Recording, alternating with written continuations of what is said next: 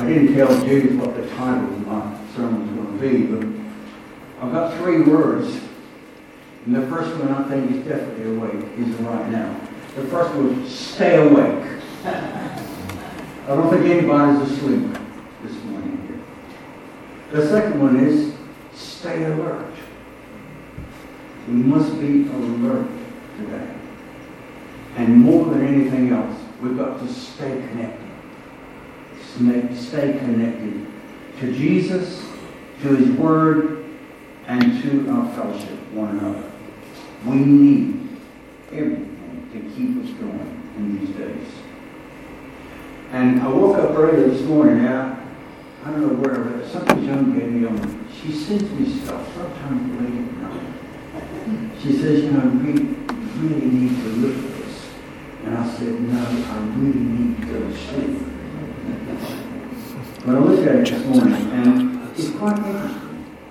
In what I was reading, I came to Proverbs 14 12. And if you read it in different versions, it says this. One version says, There is a way that appears to be right, but in the end, it leads to death.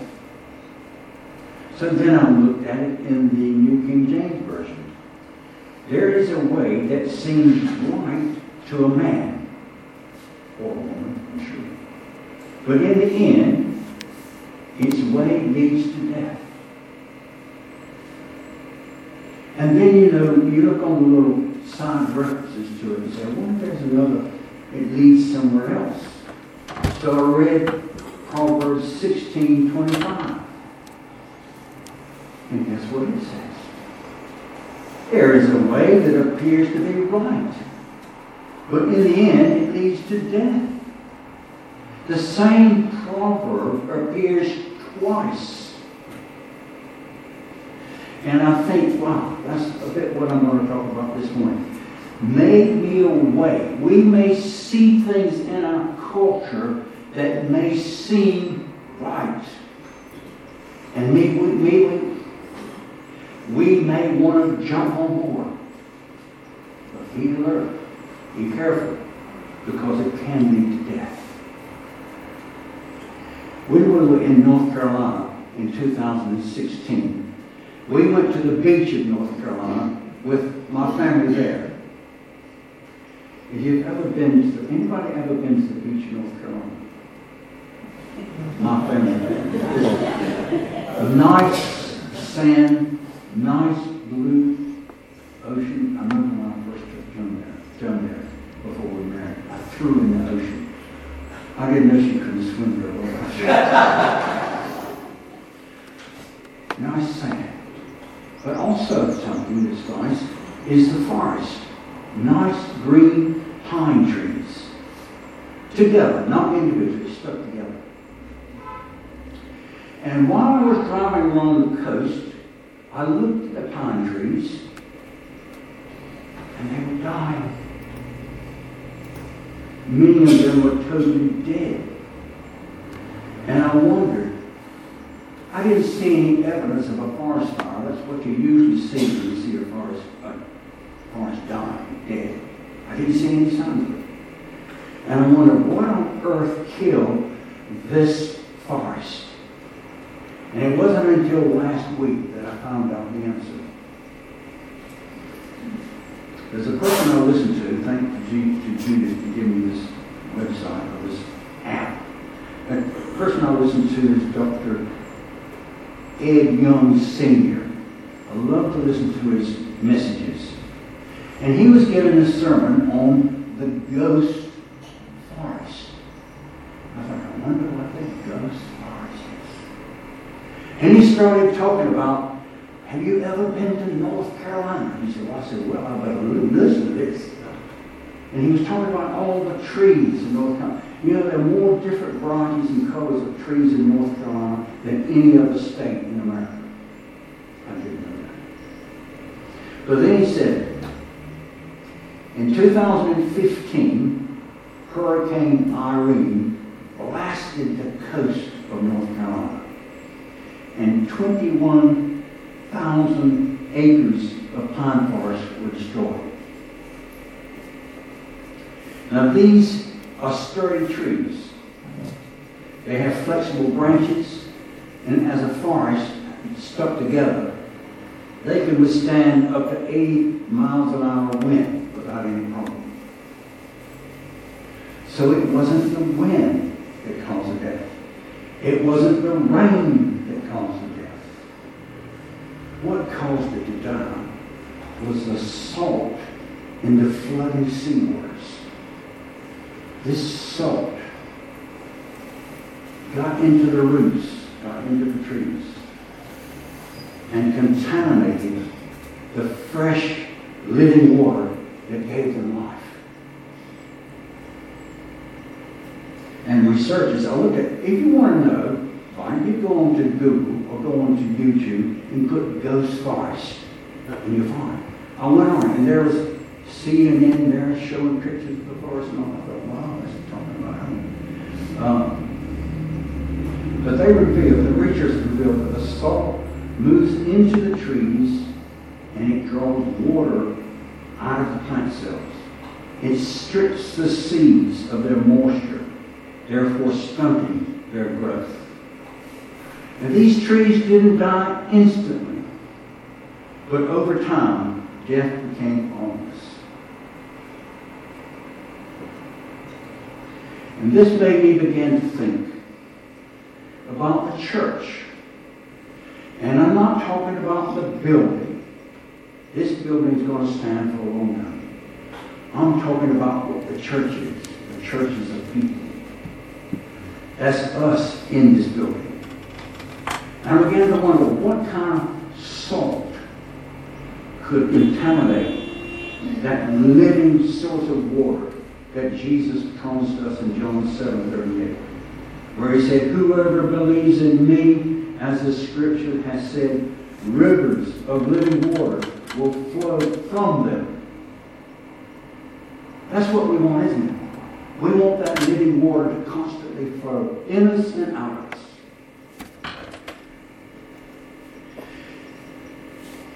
And I ask the question, what could ever cause us to compromise our faith? And one of the songs we were singing, when the enemy attacks us, when compromise comes our way, we have to declare with all our heart, I will live. I will not die. The resurrection power of Christ lives in me. We need to repeat that. We need to say that to ourselves. So with this thought in mind, I came up with a definition of compromise as it relates to a faith. I believe it means to make concessions contrary to your belief in an effort to stay connected with a person or group of people. A bit like giving into the pressure of our culture in order to be accepted.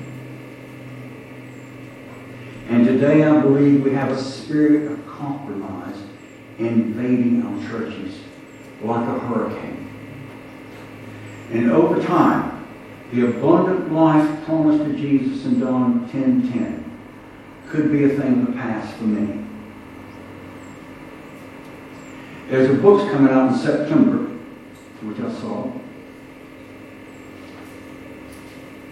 And the title is called The Great De-Churching. And in it, the authors explain why, why 40 million adult Americans who used to go to church don't go anymore. I wonder if the same would be true to the United Kingdom. I don't know these statistics that much. I don't see lots of growth and lots of churches. I see it here, and may it long last. So I thought about this business of compromise. And I thought, well, why don't we look at a few examples of compromise in the, Old, in the Bible to see if there's anything that could be help us, that could help us prepare. You know, Boy Scout motto is be prepared. Be prepared. Be prepared for what's coming. Stay alert. Don't go to sleep. Stay awake. Stay connected.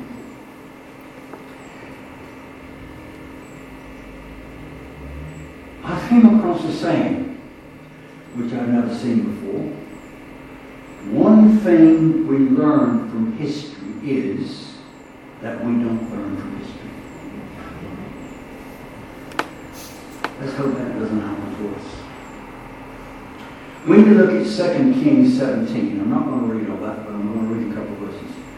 We learn that despite the Lord's warnings and discipline, the people worship other gods along with the Lord. These chosen people of God had been easily influenced by the culture they came in contact. Verse 7 states that the people of God sinned against the Lord their God, who had brought them out of the land of Egypt, where they had been in captivity for 430 years. And you wonder, how could these people who had been released from this captivity ever be subject to compromise? How could that Verse 8 tells us, they lived according to the customs of the nations that the Lord had driven out before them. Verse 9 says, they secretly did things the Lord said were not right. How on earth can they think it can do it secretly? Now, you can't have a secret sin, can you? You may hide it from anybody else, but God sees everything, doesn't he? Verse 15 says, They followed worthless idols and became worthless themselves, following the surrounding nations. The Lord had commanded them not to imitate. And then verse 20 is a sad verse. It tells us that because of their evil ways, the Lord rejected all the descendants of Israel, punished them, and handed them over for the plunder until he banished them from his presence. Oh, nothing could be worse than to be banished from the presence of the living God. I would not be able to live if I didn't have the presence of the living God. I'm not clever enough to know how to do it otherwise. So it sounds to me there that God does not like compromise. Would you agree? in the Old Testament say, do not compromise. And if you're not convinced, look at what Isaiah 28 prophesied. This people honor me with their lips, but their hearts are far from me. Their worship is a farce, for they teach man-made ideas as commanded from God. These people were very religious in their activities. They attended the synagogues on a regular basis. They sang the songs with great vigor. They had no room. living relationship with God. Some might be tempted to tell me. But that's Old Testament. Surely that's not the case of New Testament believers, is it? Well, Scripture says otherwise. This is what Paul reminds the Corinthians in Corinthians, 1 Corinthians 10, verse 1.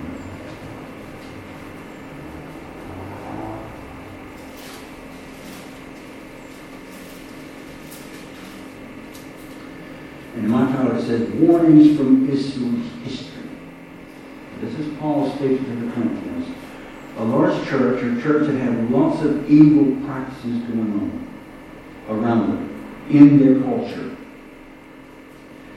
For I do not want you to be ignorant of the fact, brothers and sisters, that our ancestors were all under the cloud, and they all passed through the sea. They were baptized into Moses in the cloud and in the sea. They all ate the same spiritual food drank the same spiritual drink. For they drank from the spiritual rock that accompanied them, and that rock was Christ.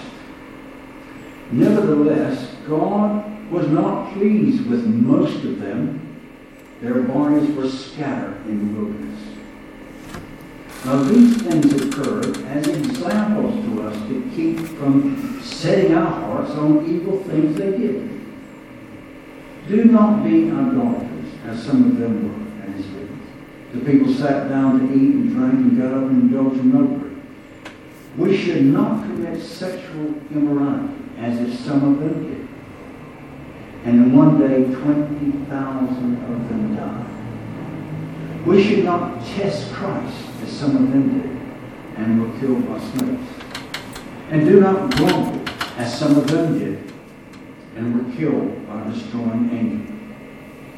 These things happened to them as examples, and were written down as warnings for us, on whom the culmination of the age has come. So if you think you're standing firm, be careful that you do not fall. That was what he was talking to the church there. And if you look at 2 Corinthians, I'm not going to read that, they hadn't learned from the history. In fact, Paul had to admonish them for their evil practices. And time really doesn't allow us to look at the letters that, Paul, that Jesus wrote to the churches in Revelation, the seven churches. It makes for interesting reading. Christ knew everything about them. Nothing was hidden from him. Where they had done good, he commended them for it. But he didn't hide his disapproval of five of the seven churches. Compromise would not do it. Compromise will never please God. And Christ pleaded for them to change their ways, to return to a wholehearted faithfulness. And he gave them a chance to repent and change their ways, time and time again. If you look in the Old Testament, the history of people had gone away. They'd gotten bad ways. They called out to God. He restored them. They called out to God. He restored them. They called out to God. He restored them. They did not learn that they wouldn't have to be calling out that way if they did what God told them to do. I wonder what he would say to the churches today. I wonder what Jesus would have to say even to us here in Eastern So, how does compromise begin? And Greg Laurie, who, if any of you, Jesus Revolution, the film that was out recently, uh, found out this week it's going to be on Netflix at the end of the month. And it was back in the 70s, back in California. I happened to be living there at the time, just about to leave there um, in those years, late 60s and 70s. And Greg Laurie was very much involved with a group of young people there. And this is what he has to say. Compromise begins with leaving your first love for Jesus Christ. That's what Jesus said to the Ephesian church, wasn't it? You have lost your first love. And by doing so, that will lead to compromise, which then leads to ultimately to immorality, idolatry, and other sins. That's quoting Greg Laurie. So how, how can compromise come into a church in England? How does it come? I've got a few suggestions. And I'm saying these suggestions for us to be cautious, to be alert, and stay connected to the truth. When a church feels the need to dilute the truth of the Word of God in order to fit into the culture. So if we dilute the Word of God just to get people coming to church, just to try to connect them and please them, is not going to be good. That's going to lead to compromise. When a church aims to keep people happy and never risk upsetting anyone, might be tempted to bend the word, or maybe leave out a few sentences that might make people a little bit uneasy.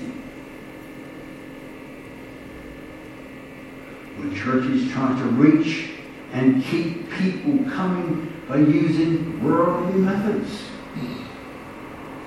I'm sure we've seen some of this. We've certainly seen it on television in America. When churches emphasize feelings and emotions above the truth of the Word of God, compromise can drift into the church. And I think today, if we look around, we can see evidence of that happening in some churches. So, what can we do to stand against the strong hurricane cultural forces that will seek to destroy us? Let's look at Colossians 2, verse 68. You know, the Word of God is active and alive, it's real. And it says so much to say to us if we take time to read it.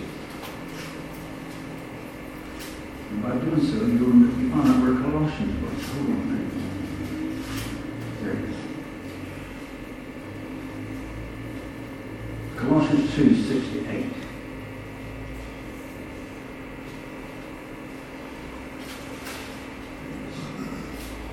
And it's talking about spiritual fullness in Christ.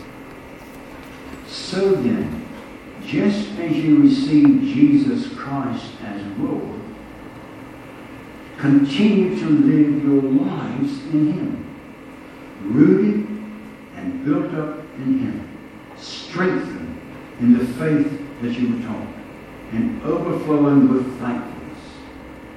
See to it that no one takes you captive through horror and deceptive philosophies which depend on human traditions and the elemental spiritual forces of the world rather than Christ. Continue to live in it. Put in the effort to grow. Your roots grow deep. It's not going to happen automatically. Put in the efforts to build yourself up. And remain teachable. Be open to the Holy Spirit to teach. Sometimes we can be so fixed in our what we believe, we miss out what maybe the Holy Spirit wants to tell us. When we're actively pursuing a deeper relationship with God and obeying what He says, then compromise is far less. Keeping that relationship is good. Because there's good news this morning. If we look over in 2 Peter, praise God he didn't leave us helpless to face the balance of compromise on our own. 2 Peter 1 3 says this. It's entitled Confirming One's Calling and Election. And we've got to believe what's written in the scriptures about us.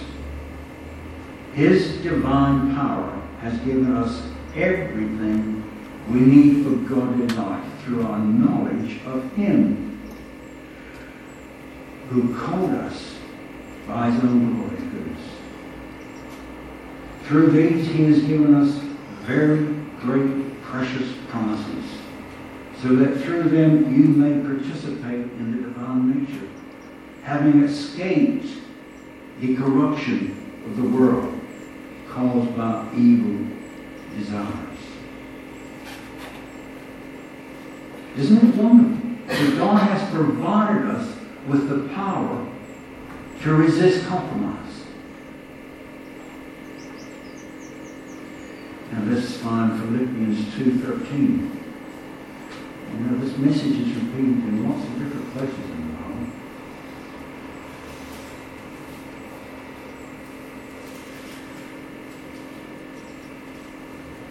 And this is good. Philippians 2.13. Listen to this.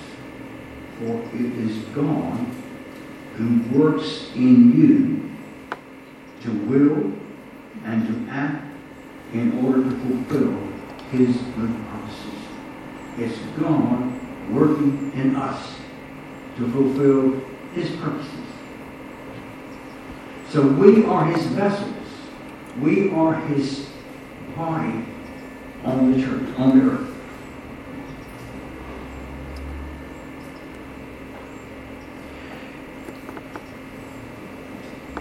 And the verse other words says, Everything without groaning, so that you may be blameless and pure, children of God, who are faultless in a crooked and perverted generation, among whom you shine like the star in the world, uh, holding the form of word of life. I'm going to be concluding with uh, something that Max Lucado said.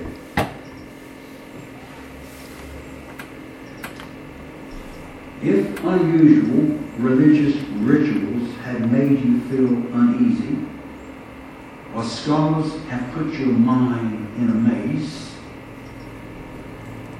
don't be troubled. Keep your focus on Christ through prayer, through Bible reading, through Christian fellowship. Three sources of life for us there. Keeping our focus on Christ through prayer, Bible reading, and Christian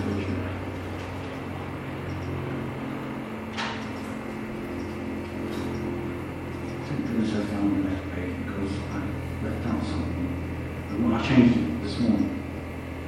So in order to do that, we need to remind ourselves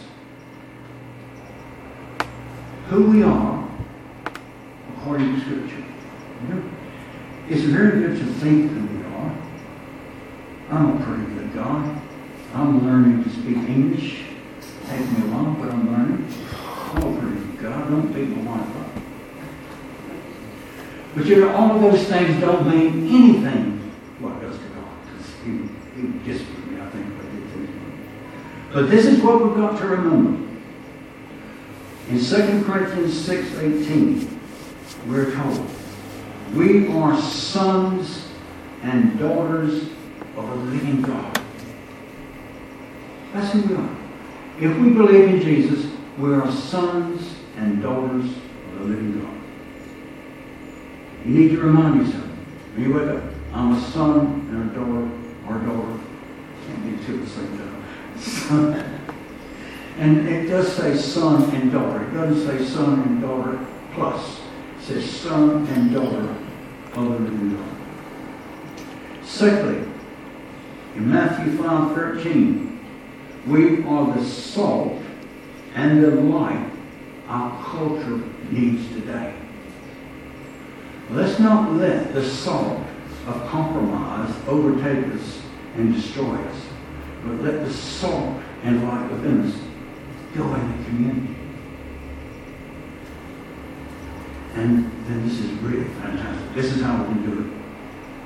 2 Corinthians 3 2 says, We are empowered by the Holy Spirit to be living epistles, read by all. The Holy Spirit, not the culture. The Holy Spirit is the only source of love, joy, peace, patience, goodness, kindness, faithfulness, gentleness, and self-control. Wouldn't our culture be different if those qualities were seen in everyone? But you know it's got to be, we can't say the culture, you've got to do this, got to start with us, haven't we? We've got to choose to let the fruit of the Holy Spirit develop in us. And that takes time. It's not going to be overnight, certainly in my case. But that's, that's, that's the key to reaching the culture with real life. So when we go out, let us, first of all, allow Jesus, the Holy Spirit, to rule and reign in our lives every day. Let's make sure we're connected with Him every morning. Let's sure we pray, Lord, this is your day. Help me to put to death self and let you live. And then let us go out, open to the Holy Spirit, ready to move in a way that He leads you. And I'm going to close with something that we did a few years ago at this church at Easter time. You may remember we took little cards and chocolates to distribute them around the neighbors. Anybody remember doing that? Good. Somebody, one person remembers. So I took some around my neighbors. I've been praying for my neighbors quite a while, I took one up to this house I've never been to and on the door. No one came. So I put the cards and I put the chocolate down on the, on the front. And as I was walking away, the girl that came opened the window looked out at me and said, Thank you. Thank you so much. I didn't think that I just back. It was the last house I was ready for lunch. when I back home. Last week, this neighbor came by and took some photographs of the poppies in the front garden. And I didn't, I said, I saw from inside. I didn't go out and tell her. She took photographs. The next day she came back and took more photographs. And so I saw a Waitrose on Friday. Oh, uh, I found out that you've done an art class with Judith. Judith's a very good artist. I said, you? She says, you do a great She said, well, I do enjoy good art. I said, well, we'd like to see that sometime. So she gave me a phone number. But then she said, she said, you know, a couple years ago we first moved in. And you put some chocolate in my door. And when I opened up the chocolate and started eating, I flooded with tears. And somebody loved us enough to put a chocolate. Now, I'm not boasting that I was doing. I was doing following the orders of the hierarchy here in the church. That's what we were doing. But I did it. And look at the fruit. This woman was touched. So never think when you go out every morning that maybe a smile, or maybe a greeting, or maybe not